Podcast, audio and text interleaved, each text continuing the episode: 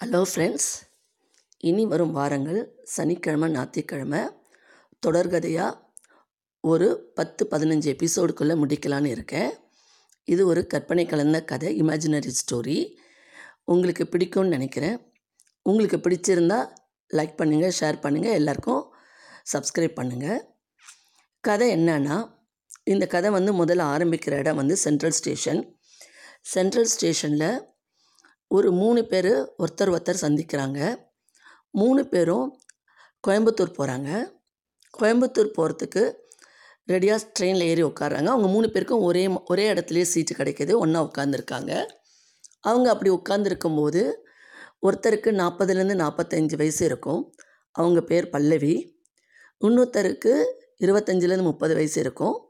அவங்க பேர் வந்து பவானி. இன்னொரு இன்னொருத்தர் வராரு. அவர் நாற்பதுலேருந்து நாற்பத்தஞ்சு தான் இருக்கும் அவருக்கும். அவர் பேர் சந்திரன். இவங்க மூணு பேருக்கும் ஒரே ஒரே சீட்டில் கிடைக்குது. மூணு பேரும் ஒரே ரோலில் உட்காந்துருக்காங்க சிட்டிங் தான். அவங்க கோயம்புத்தூர் போகிறாங்க அவங்க எதுக்காக கோயம்புத்தூர் போகிறாங்க என்னன்றது அவங்கவுங்களுக்கு தான் தெரியும். அவங்க மூணு பேரும் ஒரே சீட்டில் உட்காந்துருக்காங்க அதில் இதில் வந்து ரொம்ப வேதனையோடு உட்காந்துருக்கிறது பல்லவின்றவங்க. அவங்க ஜன்னல் ஓரத்தில் உட்காந்து தன்னுடைய எதையோ நினச்சி அவங்க ரொம்ப யோசனையிலேயே ஆழ்ந்துட்டு இருக்காங்க. அதை பார்க்கும்போது அந்த பவானி அவங்கள கேட்குறாங்க நீங்கள் ஏதோ யோசனையிலே இருக்கீங்களே என்னன்னு நான் தெரிஞ்சுக்கலாமான்னு? அதுக்கு அவங்க எதுவும் சொல்லலை. அவங்க ஏதாவது ரொம்ப மேற்கொண்டு அடுத்து கேட்டிருந்தா அவங்க கண்ணிலேருந்து தண்ணீர் வந்துடும் அவங்க அதை மறைச்சிட்டு ஒன்றும் இல்லைம்மா அப்படின்றாங்க. அதுக்கப்புறம் பிரேக்ஃபாஸ்ட் வருது. நீங்கள் வாங்கிக்கிறீங்களான்னு அவங்க கேட்குறாங்க வேண்டாம் நான் கொண்டு வந்திருக்கேன்னுட்டு அவங்க மூணு பேரும் உட்காந்து ஒருத்தரோட ஒருத்தர் பேசிட்டு சாப்பிட ஆரம்பிக்கிறாங்க.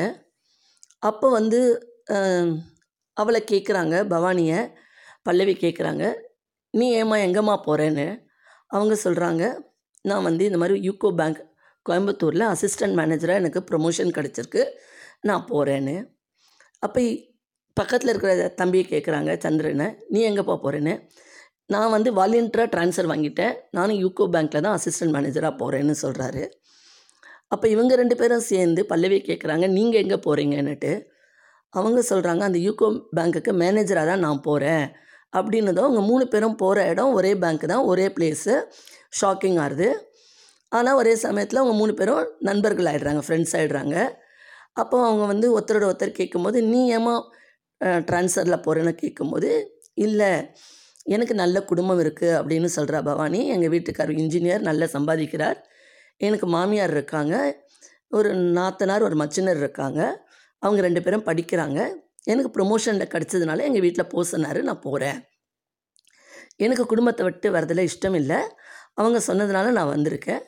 கூடிய சீக்கிரம் அவன் நான் எங்கள் வீட்டுக்காரன் ட்ரான்ஸ்ஃபர் வாங்கிட்டு நான் அவங்களே ஷிஃப்ட் பண்ணி கூட்டிகிட்டு வந்துடுவேன்னு சொல்கிறா சந்திரனை கேட்கும்போது சந்திரன் சொல்கிறாரு என் மனைவி ஊரெல்லாம் கடன் வாங்கி ரொம்ப தொந்தரவு பண்ணிட்டதுனால அவகிட்டேருந்து தப்பிச்சா போதும். அப்படின்றதுக்காக நானே வாலண்டியராக ட்ரான்ஸ்ஃபர் வாங்கிட்டு வந்துட்டேன் அப்படின்னு அவர் சொல்கிறாரு அப்போ இவங்க ரெண்டு பேரும் சேர்ந்து மேடம் நீங்கள் ஏன் போகிறீங்க அப்படின்னு கேட்கும்போது அவர் சொல்கிறான் அதெல்லாம் ஒரு பெரிய கதமாக எனக்கும் ப்ரொமோஷன் தானாக தான் வந்தது. ஆனால் என் வீட்டில் என்னை எல்லாரும் உனக்கு வந்து உன் மச்சினர் நாத்தனார் மாமியார் நல்லவங்களாக அமைஞ்சிட்டாங்க. ஆனால் எனக்கு யாருமே சரியாக அமையல. யாரும் சரியாக அமையாதனால என் ரெண்டு குழந்தைங்க அங்கே இருக்காங்க.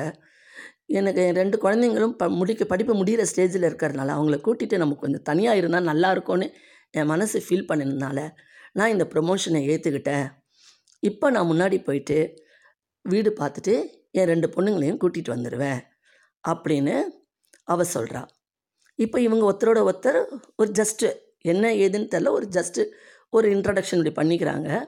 அப்போ வந்து பவானி யோசிக்கிறா இவங்களுக்கும் ஏதோ பிரச்சனை இருக்குது இந்த சந்திரனுக்கும் ஏதோ இந்த அண்ணாக்கும் ஏதோ பிரச்சனை இருக்குது நாம் என்ன நம்ம ஒரே ஆஃபீஸில் தானே வேலை பார்க்க போகிறோன்னு மனசுக்குள்ளே அவன் நினைக்கிறா.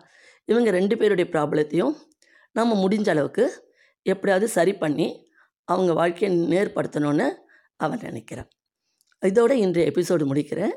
மீண்டும் நாளை சந்திப்போம்.